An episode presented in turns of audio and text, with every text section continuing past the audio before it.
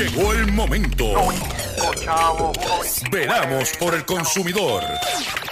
Doctor Shoper, Doctor Shoper. Hablando en plata, hablando en plata.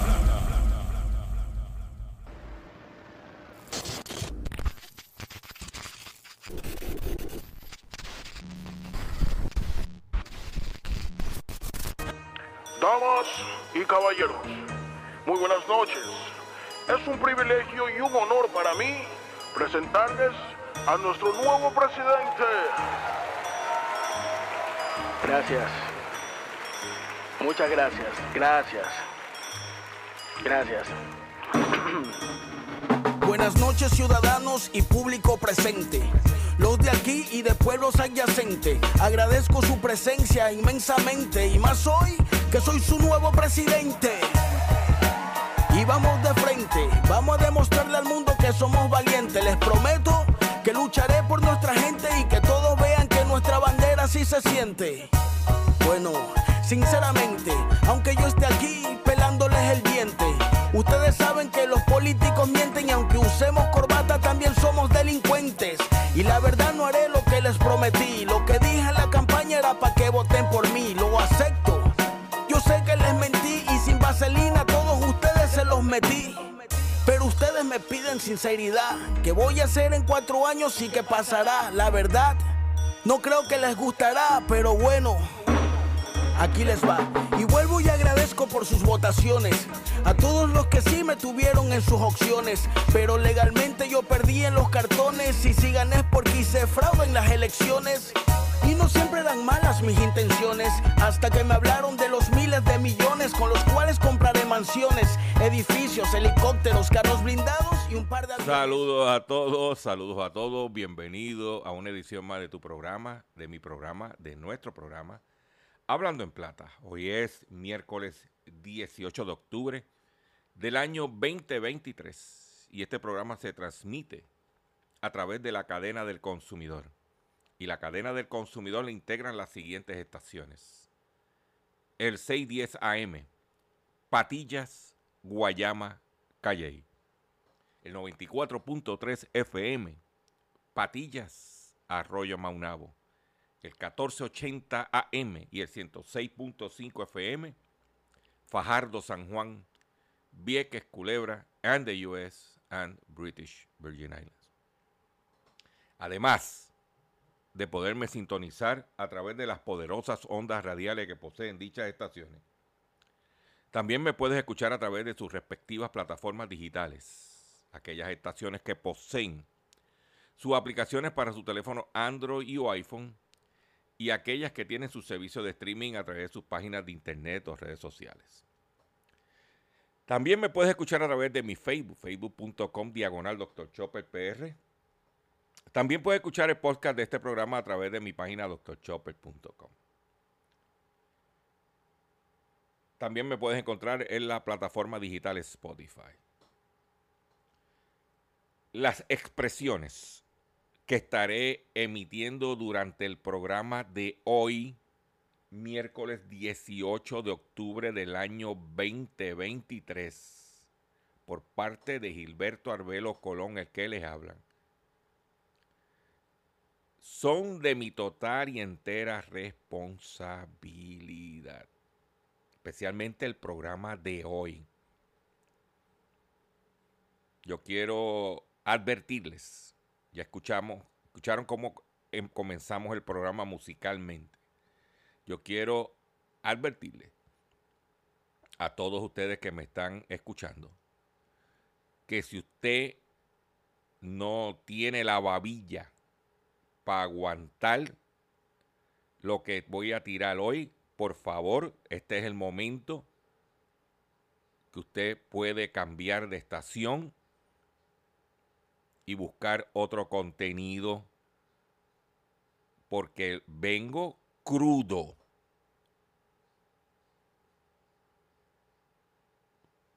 Estamos cansados de que estén jugando con nosotros. Cualquier aclaración y o rectificación que usted entienda de lo que he dicho es necesario hacer, me envía un correo electrónico con sus planteamientos y argumentos. Y si tenemos que hacerlo, lo hacemos. Todo tiene su límite y todo tiene una situación de indignación. Basta ya que nos sigan cogiendo de zángano, porque no puedo decir la otra palabra. Pero vamos para el programa. Vuelvo y les repito, si usted tiene problemas cardíacos, problemas emocionales, no aguanta que se le diga la verdad, este no es el programa que debe de escuchar en este momento. Aquellos que se van a quedar conmigo, los cuatro gatos que tradicionalmente escucha el programa, pues vamos a comenzar el, la parte noticiosa del mismo de la siguiente forma. Hablando en Plata. Hablando en Plata. Noticias del día. Vamos con las noticias que tenemos para ustedes en el día de hoy. Y voy a comenzar, voy a empezar tranquilo. Poco a poco iremos subiendo el tono de la información. Eh, esto es lo que hay. Ayer, todas las noticias, y nosotros lo reseñamos en este programa, estaban eh, hablando de la demanda de Paulson a su socio, Ghaffar, Fahad Ghaffar, algo así se llama el tipo. Y básicamente, ellos mandaron una, un, eh, unos comunicados, un media kit, y todo el mundo se enfocó en lo que quería Ghaffar, que quería Paulson que se dijera sobre Ghaffar. Pero nadie en el país hizo el trabajo completo. Y me refiero, porque mientras los medios estaban hablando de que Paulson que fue, eh, fue estafado por sus socios, bla, bla, bla, bla, bla, en un tribunal de Nueva, de Nueva York, la exmujer, o actual mujer, porque todavía no se han divorciado, de Paulson, lo está acusando a Paulson.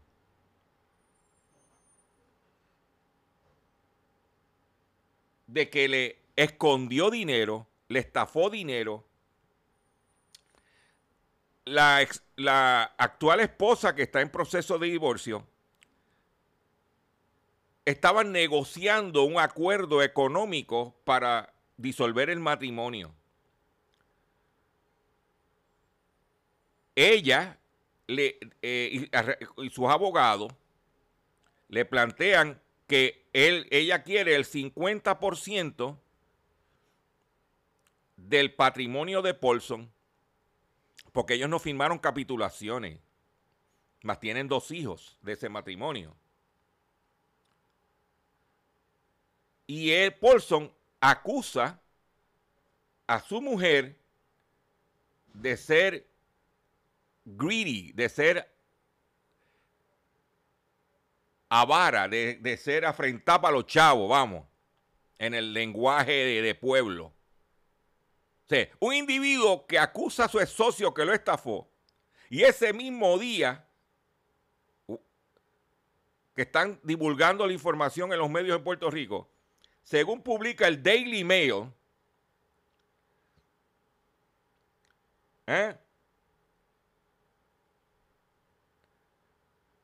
donde ella, él, él acusa a su mujer de ser afrentada para los chavos para evitar, para evitar pa darle un billón de dólares de derecho que tiene, y los abogados de ella acusan a, Pos, a Paulson de abuso de su esposa, porque la está abusando económicamente. En inglés dice, Score Wife fifty-two of billionaire hedge fund investor John Paulson hit backs a claim she's greedy and stripping their kids of one billion dollars inheritance as lawyer cold case ultimate example of spousal abuse. ¿Ah? Paulson radicó el demanda de divorcio en el veintiuno, luego de veintiún años de matrimonio. Y en la demanda, Jenny, que es la esposa de Paulson, reclama que él le escondió millones de dólares en fideicomisos secretos. ¿Ok? O sea que ella le está diciendo, los abogados de ella le están diciendo que el tipo le escondió dinero. ¿Eh?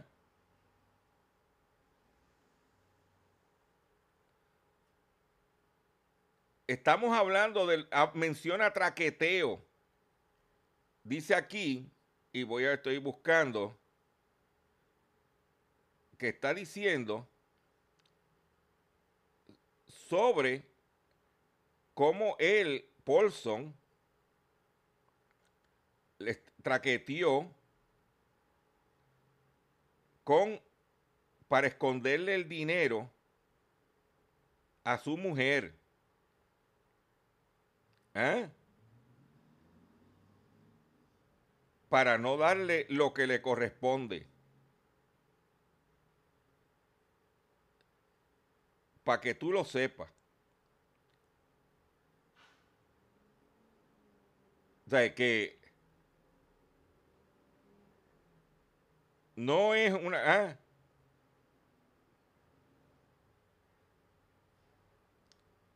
O sea, te lo estoy diciendo porque esa parte de la noticia, mientras él acusaba a su socio de haberle tumbado dinero, la mujer está acusando a Paulson de esconderle y tumbarle dinero para evitar pagarle a ella lo que le corresponde eh, en el eh, en, como parte, dice aquí, ¿eh? que se menciona la compra de cuánto pagó Paulson alegadamente por, el deal, por los dealers de Gómez Hermano. En la noticia dice aquí, eh, Ghaffar fue, fue demandado por el billonario porque por el in, inversión fraudulenta de diecisiete millones de dólares en la compra de los dealers Gómez Hermano, que era Porsche, Land Rover. Todo eso sale en la noticia publicada en el Daily Mail. O sea que el tipo no es ninguna hermanita de la caridad.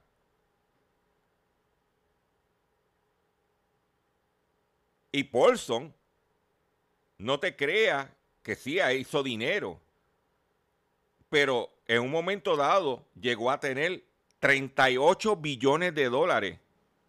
Su fondo de capital tenía treinta y ocho billones de dólares. Ahora lo que tiene son ocho. Ha perdido treinta. Ahí lo tiene. ¿De qué? A mí me hubiese gustado que nuestros periodistas hicieran su trabajo. Porque yo lo único que hice fue bien sencillo. Últimas noticias en Google. Últimas noticias relacionadas con Paulson, con John Paulson. Y me salió, publicado en el día de ayer por el Daily Mail, las acusaciones que le está haciendo su actual esposa, que están en pleito de divorcio, de que Trump, eh, Paulson le está veinte triquiñuelas, trucos, fraudes y cosas para esconderle el patrimonio, que tiene derecho por haber sido la esposa de Paulson por más de veinte años y que tienen dos hijos y que no firmaron capitulaciones. Te voy a dar otra noticia. Mire, usted sabe que los últimos meses o años en Puerto Rico, y son muchos los consumidores que se han quejado a través de nuestro foro de lo caro que están los carros y cómo un sinnúmero de manufactureros y de dealers, sabiendo lo que estaba pasando de limitación de inventario, abusaron del consumidor. Claro, usted en su negocio le pone el precio que le dé la gana. Eso es un libre mercado, libre competencia.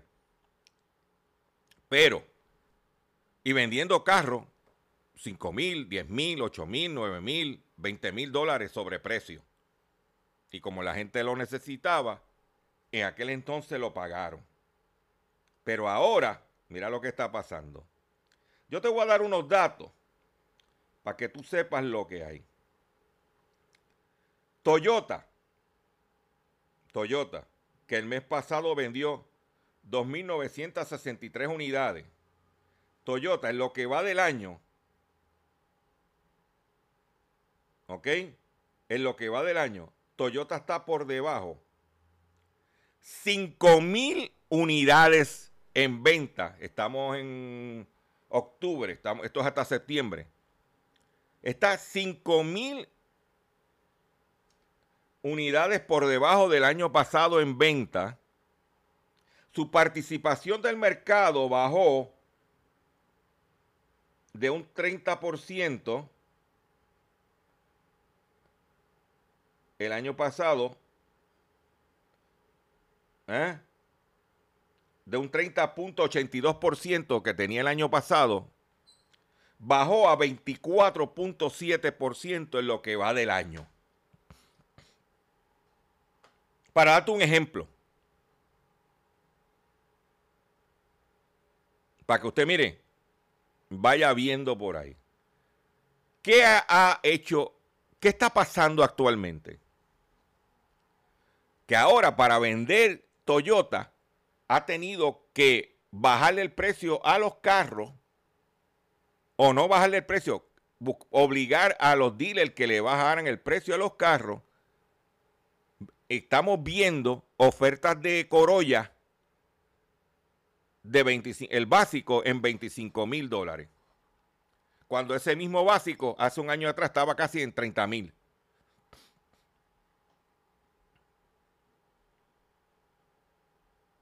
Y se lo vengo diciendo, aguanta, que van a seguir bajando. Ah, que yo trabajo y necesito un vehículo, ya es otros veinte pesos. Pero la, el cambio, porque chulería, quisiera comprar un carrito nuevo, tengo unos chavitos y quisiera montarme en algo nuevo, aguanta. Y hablando de Paulson, Paulson compró prácticamente de los cuatro dealers General Motors en Puerto Rico, compró tres. ¿Ok? Y, de, y, y lo que va del año, han vendido mil doscientos cuarenta y nueve General Motors, incluyendo los Cabrera Hermano, que sería el cuarto dealer, cuando el año pasado vendieron mil cuatrocientos cuatro.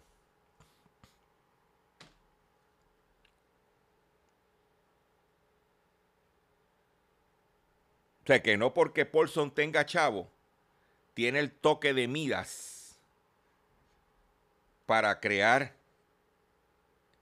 las ventas, porque si, si es Paulson el que prácticamente domina el setenta y cinco por ciento de la distribución de General Motors en Puerto Rico, y son unos bravos, debiera estar por lo menos por encima del año pasado a esta fecha. Pregunto yo, que lo pregunto todo. O sea, que esas son cosas que usted como consumidor debe de estar informado para que cuando vaya a tomar decisiones, ¿ok?, esté, mire, al tanto. ¿Ok? Aquí el crecimiento mayor ha sido los coreanos, que Hyundai está dos mil unidades por, el año, sobre, por encima del año pasado, lo que va del año. Y Kia, que tiene tres mil unidades por encima del año pasado hasta septiembre. Buscando la gente un precio más accesible y económico para poder montarse. Yo, yo le garantizo a usted que en ningún otro programa usted va a escuchar esta información, estos análisis. Por otro lado, en el ámbito local, también avanza proyecto que reduciría el precio del café. El, la Comisión de Agricultura de la Cámara aprobó un proyecto que reduciría el precio del café y que le quita a la autoridad del Departamento de Agricultura y Asuntos del Consumidor para fijar los precios del arancel del café que es importado a la isla, y que se lo pase y le pase ese poder a la Asamblea Legislativa.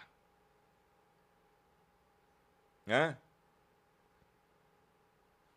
Pues claro, si el, el, el precio del café está, ha bajado a nivel mundial. Esa es la que hay.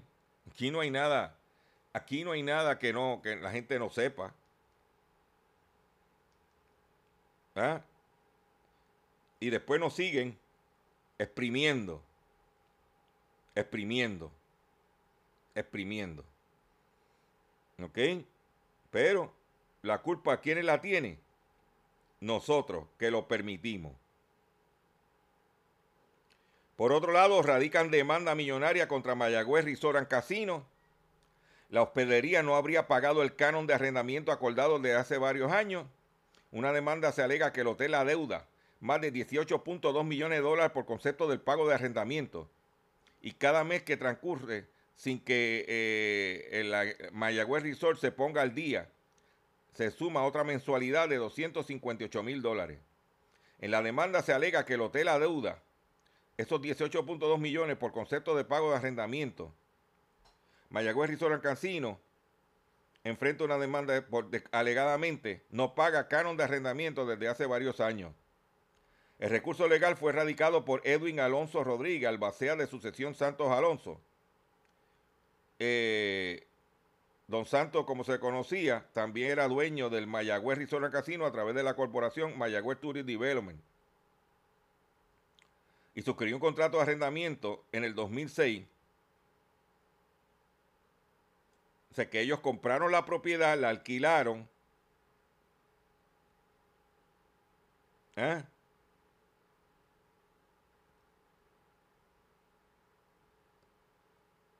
Y eso es lo que hay. Dice la corporación que no adeuda el dinero. Hay tremendo bochinche, como dicen por ahí, con el Mayagüez Resort and Casino. Con esa noticia voy a aprovechar la oportunidad para hacer una breve pausa comercial. Y cuando venga, señores, muchachos, es más, insoportable estoy hoy. Vamos al break comercial. Estás escuchando Hablando.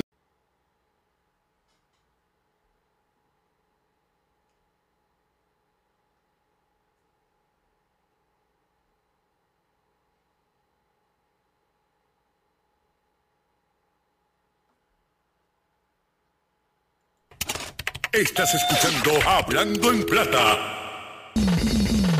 Hablando en Plata. Hablando en Plata. El pescadito del día. Consumidores, el pescadito de hoy, o los pescaditos de hoy, dieciocho de octubre del año veinte veintitrés, son los siguientes. Usted sabe que al principio del programa le dije que este programa venía crudo. Si todavía me estás escuchando y no aguantas babilla, aprovecha y cambia de estación.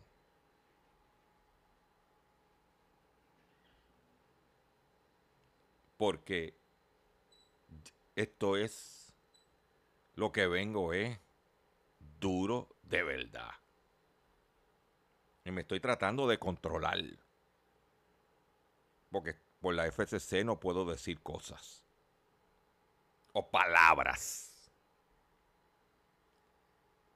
Lo primero que le voy a... El primer pescadito que tengo para usted, consumidor, tiene que ver nuevamente con la situación de las placas solares. ¿Desde cuándo yo llevo advirtiendo a los consumidores que tengan cuidado? Y con estas compañías que te quieren empujar la medición neta a como dé lugar, y que muchos de ustedes cuando me ven en la calle me dicen, mire, estoy pagando dos sistemas, tengo problemas en casa, eh, no funciona la conexión eléctrica. Y yo vengo diciendo, y no estoy, oye, y, en un, y, no, y no es que yo estoy en contra de la medición neta.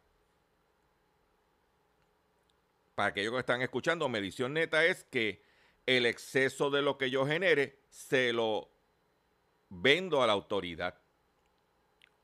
El problema es que nuestra infraestructura eléctrica es deficiente. Entonces tú no puedes pretender hacer cosas que la infraestructura no lo aguanta. Y mire lo que se, mire lo que se están planteando.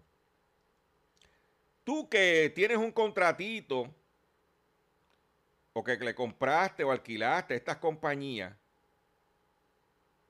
tú debes escuchar esto que te voy a decir.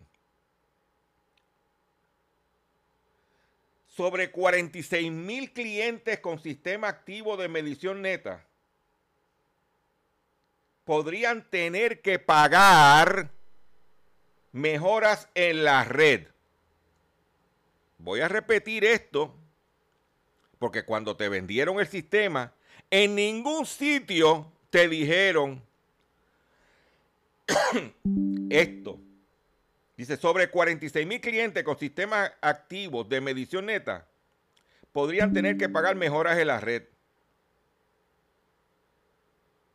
Aunque Luma Energy ha interconectado a los consumidores, estos, encare, encarari, estos encararían un costo extra si un estudio suplementario determina que se requiere alguna reparación.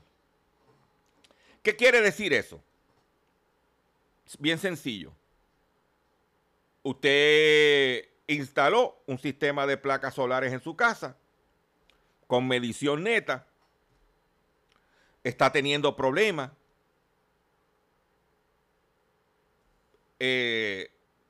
Le queman los enseres, problemas de voltaje de, de Luma, eh, el sistema todavía no lo han podido interconectar porque la infraestructura no sirve y hay que hacer unas reparaciones para que usted pueda tener, eh, acceder, la, eh, estar en medición neta. Eso lo va a tener que pagar usted. En adición a lo que le pagas mensual a las compañías. ¿Eh? Y a lo mejor usted se crea, no, ya yo estoy corriendo bien. No te, no, no, no te creas Dice, Luma, por ley, tiene un máximo de treinta días para interconectar los sistemas de menos de veinticinco mil megavatios. De los más de ochenta y siete mil cuentas de clientes de Luma con sistemas activos de medición neta, más de la mitad están sujetas a una fase de preestudio que en determinados casos pudiera provocar que el abonado pague un costo extra.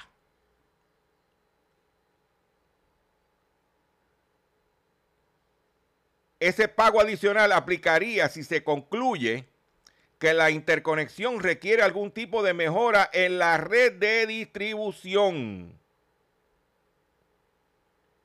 La mejora, en síntesis, pudiera ser necesaria para adaptar la capacidad de un alimentador o transformador a la energía que producen los sistemas propios instalados por los clientes y evitar así problemas de seguridad, dijo el ingeniero Raúl Pérez de Luma.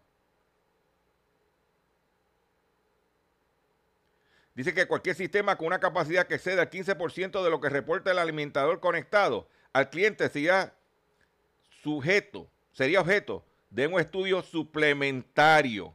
Y se estima que en este momento hay cuarenta y seis mil clientes que están en ese escenario. Pero el vendedor que te fue a vender el, el, el, el, el, el equipo para buscarse su comisión nunca te habló de eso. ¿Verdad que no?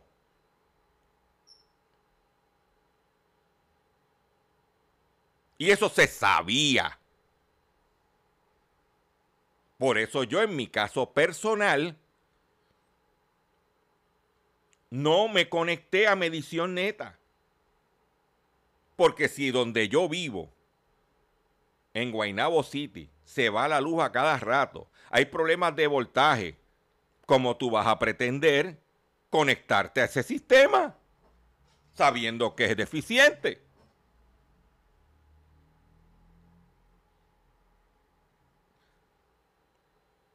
Por eso mi sistema es híbrido.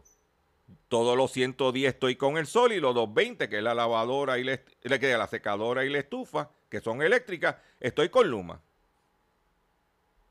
Si se va la luz de Luma, pues no, no uso ni la secadora ni la estufa, pues cocino en el air fryer o cocino en, un, en una plancha, en una olla, una, una, una eh, arrocera. Pero eso es la, esa es la situación. Y eso no te lo dicen.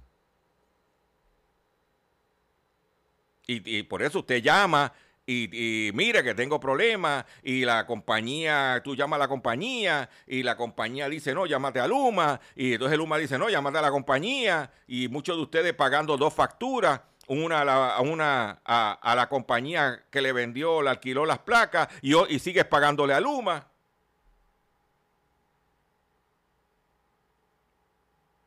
Y ellos lo saben, que hay problemas de infraestructura. Pues ahora,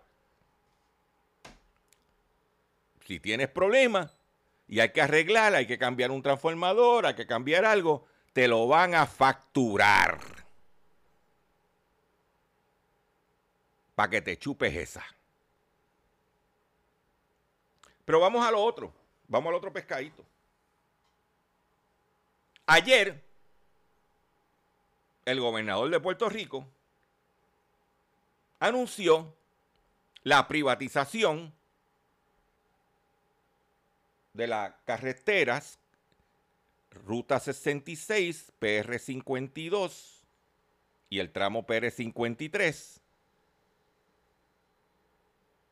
que era lo que quedaba. Y se lo dieron a Metropista, un contrato de cuarenta años. ¿Mm?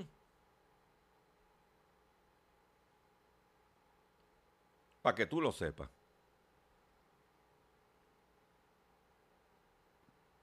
Pero lo más importante de eso es que aumentarán los peajes con la privatización. Porque la empresa que privatiza viene a hacer negocio, viene a ganar dinero.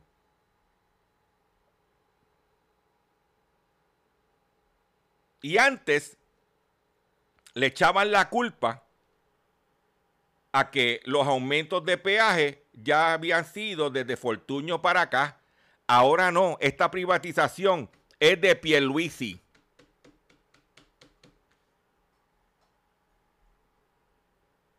¿Mm?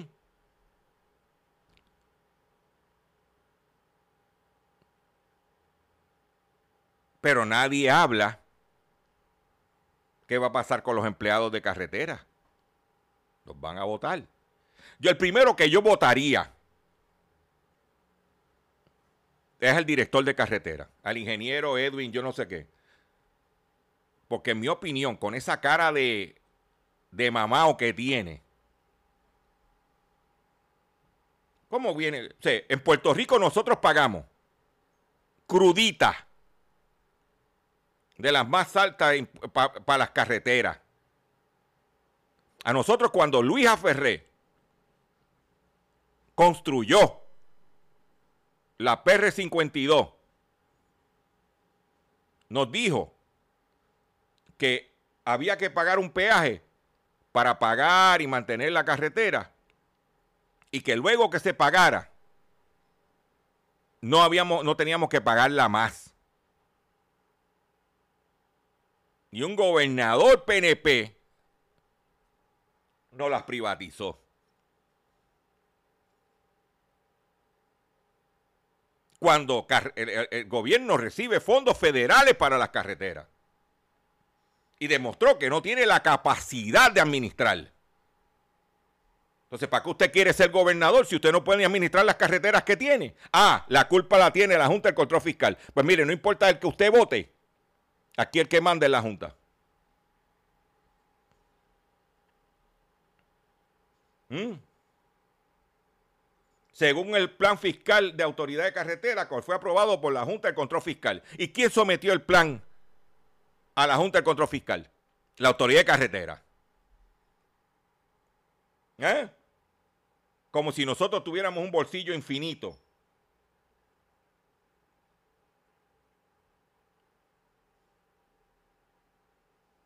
cuarenta años.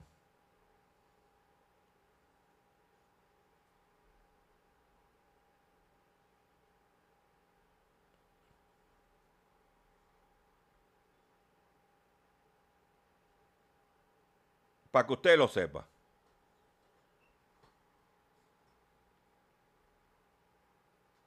Si usted no tiene la capacidad para administrar una carretera que ya estaban dejando unos ingresos, usted no puede, usted no puede gobernar el país.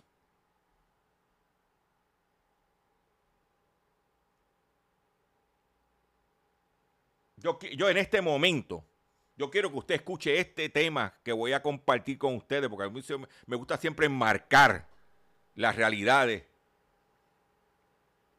que vivimos nosotros los ciudadanos consumidores, envejecientes, que los viejos no vamos a poder ni salir de las casas porque nos van a cobrar hasta los suspiros.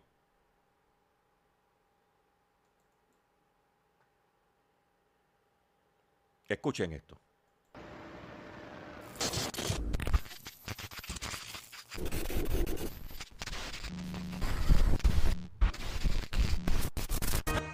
Damas y caballeros, muy buenas noches. Es un privilegio y un honor para mí presentarles a nuestro nuevo presidente. Gracias. Muchas gracias. Gracias. Gracias. Buenas noches, ciudadanos y público presente. Los de aquí y de pueblos adyacentes, agradezco su presencia inmensamente y más hoy que soy su nuevo presidente. Y vamos de frente, vamos a demostrarle al mundo que somos valientes. Les prometo que lucharé por nuestra gente y que todos vean que nuestra bandera sí se siente. Bueno, sinceramente, aunque yo esté aquí pelándoles el diente, ustedes saben que los políticos mienten y aunque usemos corbata también somos delincuentes. Y la verdad no haré lo que les prometí, lo que dije en la campaña era para que voten por mí, lo acepto. Yo sé que les mentí y sin vaselina todos ustedes se los metí, pero ustedes ustedes me piden sinceridad. ¿Qué voy a hacer en cuatro años y qué pasará? La verdad, no creo que les gustará, pero bueno, aquí les va. Y vuelvo y agradezco por sus votaciones a todos los que sí me tuvieron en sus opciones, pero legalmente yo perdí en los cartones, y si gané es porque hice fraude en las elecciones. Y no siempre eran malas mis intenciones, hasta que me hablaron de los miles de millones con los cuales compraré mansiones, edificios, helicópteros, carros blindados y un par de aviones. Mis guardaespaldas sin duda serán matones, y mi gabinete de gobierno ladrones, que irán conmigo a las reuniones donde yo cobraré extra en diferentes transacciones. Somos la cara del cinismo, del egocentrismo, del abuso del poder y el egoísmo. Inventaré una especie de socialismo donde tú y yo supuestamente ganamos lo mismo. Y perdonen que me ría, brutos que me creyeron cuando mentía, y ahora se las tengo bien metía. Maldito sea el hombre que en político confía.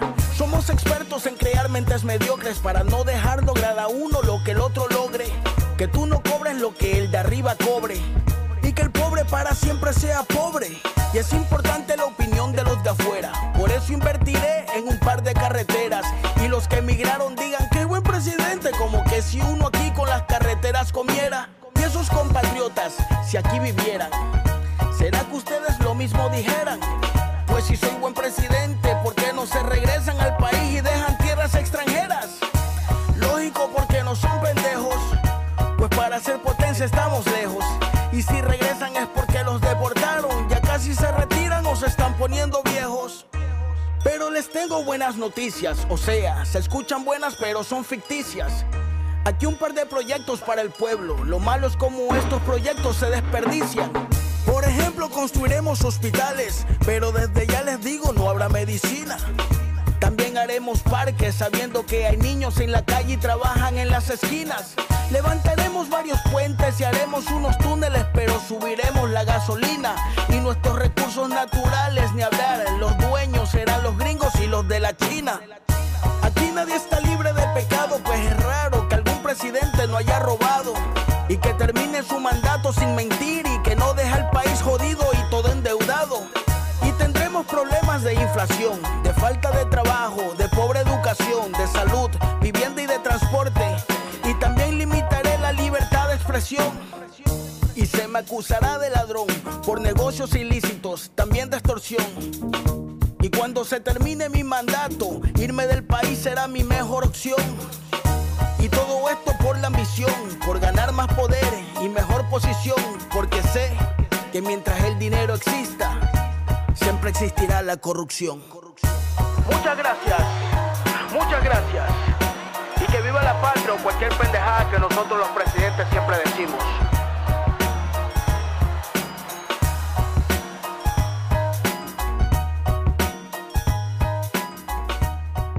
Acaban de escuchar el sentir de un pueblo. Acaban de escuchar lo que los políticos nos hacen. Te le pido mis excusas si está, estamos crudos, pero lo advertí. Pero vamos a ver si despertamos, ¿eh, señores? Ya estamos cansados. Ya la cuota de cogernos de zángano se acabó.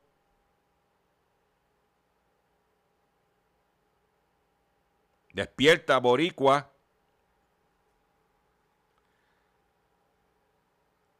Te voy a dar otra noticia. Esto sucedió en España. En España privatizaron eh, la, la, eh, privatizaron la energía eléctrica con una empresa que se llama Iberdrola. Lo mismo que los mexicanos tuvieron que sacarlos a patá de, de México. Claro, le compraron, pero para que se fueran. Pues esta, esta empresa Iberdrola, que es el equivalente de una combinación de Luma y de Genera, especialmente de Genera, pues más, más generación. Esta gente están siendo acusada de manipular el precio de la luz. la Fiscalía Anticorrupción solicita una multa de ochenta y cuatro coma nueve millones para Iberdrola y los ejecutivos que se han encarcelado por lo, al menos dos años.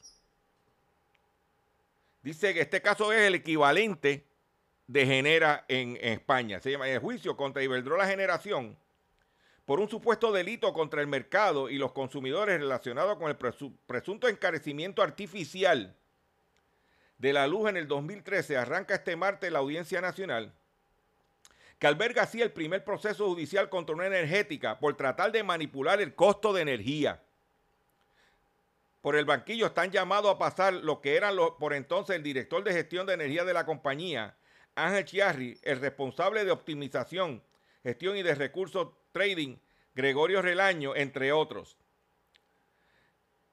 La Fiscalía solicita una multa. ¿Eh?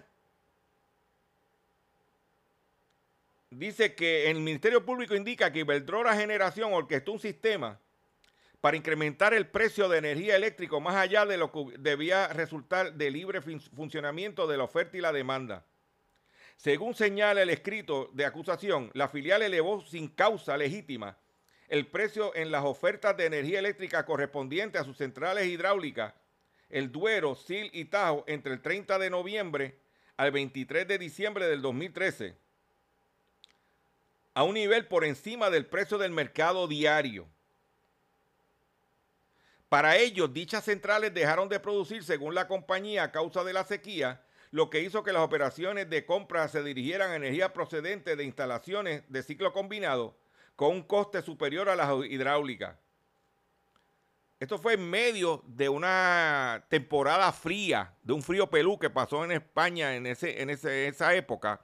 Entonces ellos lo que hicieron fue que ellos, entre las fuentes de generación que tenía, tenían unas hidráulicas, que es represa, y entonces para poder, eh, dijeron que, que, que por la sequía, buste, era para poder justificar cobrar un precio más alto, y los, entonces pusieron a generar en, en eh, generadores de combustible, cual ellos mismos se vendían ese combustible.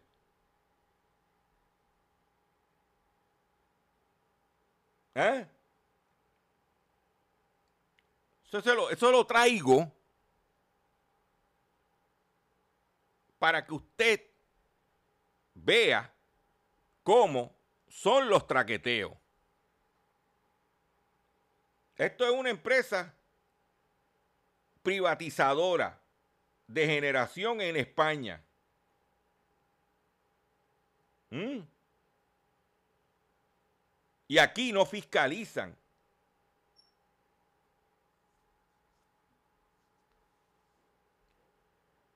En otra noticia, no muy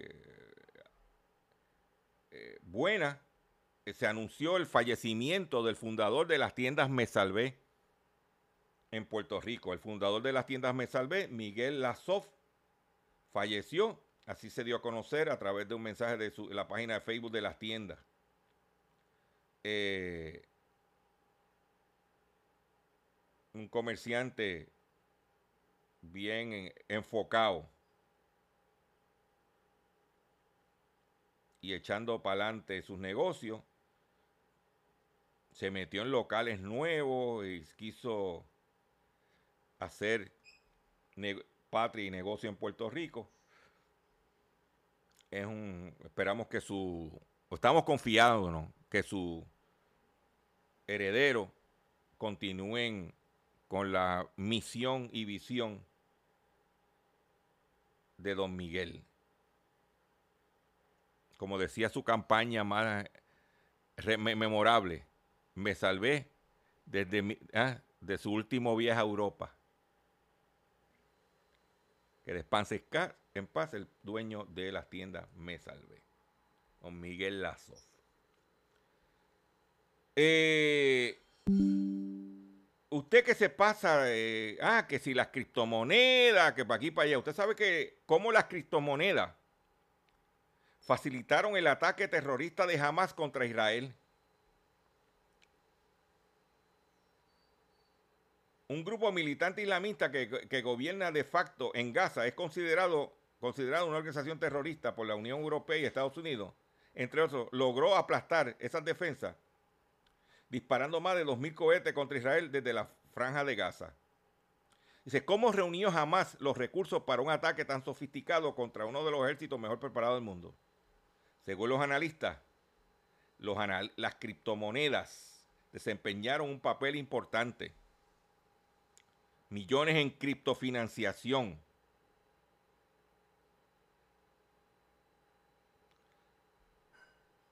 Dice que Hamas recibió cuarenta y un millones de dólares entre agosto del veinte veintiuno y junio del veinte veintitrés. Y las transferencias se produjeron en criptomonedas. ¿Y por qué?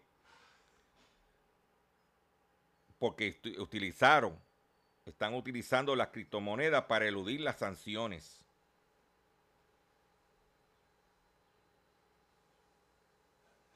Dice que las criptomonedas han facilitado que sus partidarios eludan las sanciones. Ya en el dos mil diecinueve, las brigadas del Al-Qassam pedían a sus seguidores en su canal de Telegram que le enviara Bitcoin, destacando que la realidad de Yihad es el gasto y que el dinero es la columna vertebral de la guerra.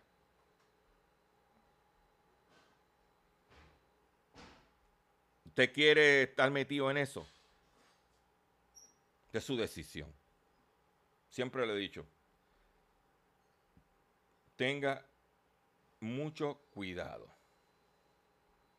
que no esté cayendo en esos esquemas. Le agradezco su paciencia, le agradezco su sintonía. Los invito a que visiten mi página doctor shoper punto com. Le dije que íbamos a tener un programa directo, crudo, y espero haber cumplido con lo prometido. O no, no espero, no. Estoy seguro que cumplí con lo prometido. Nos vemos en el próximo programa.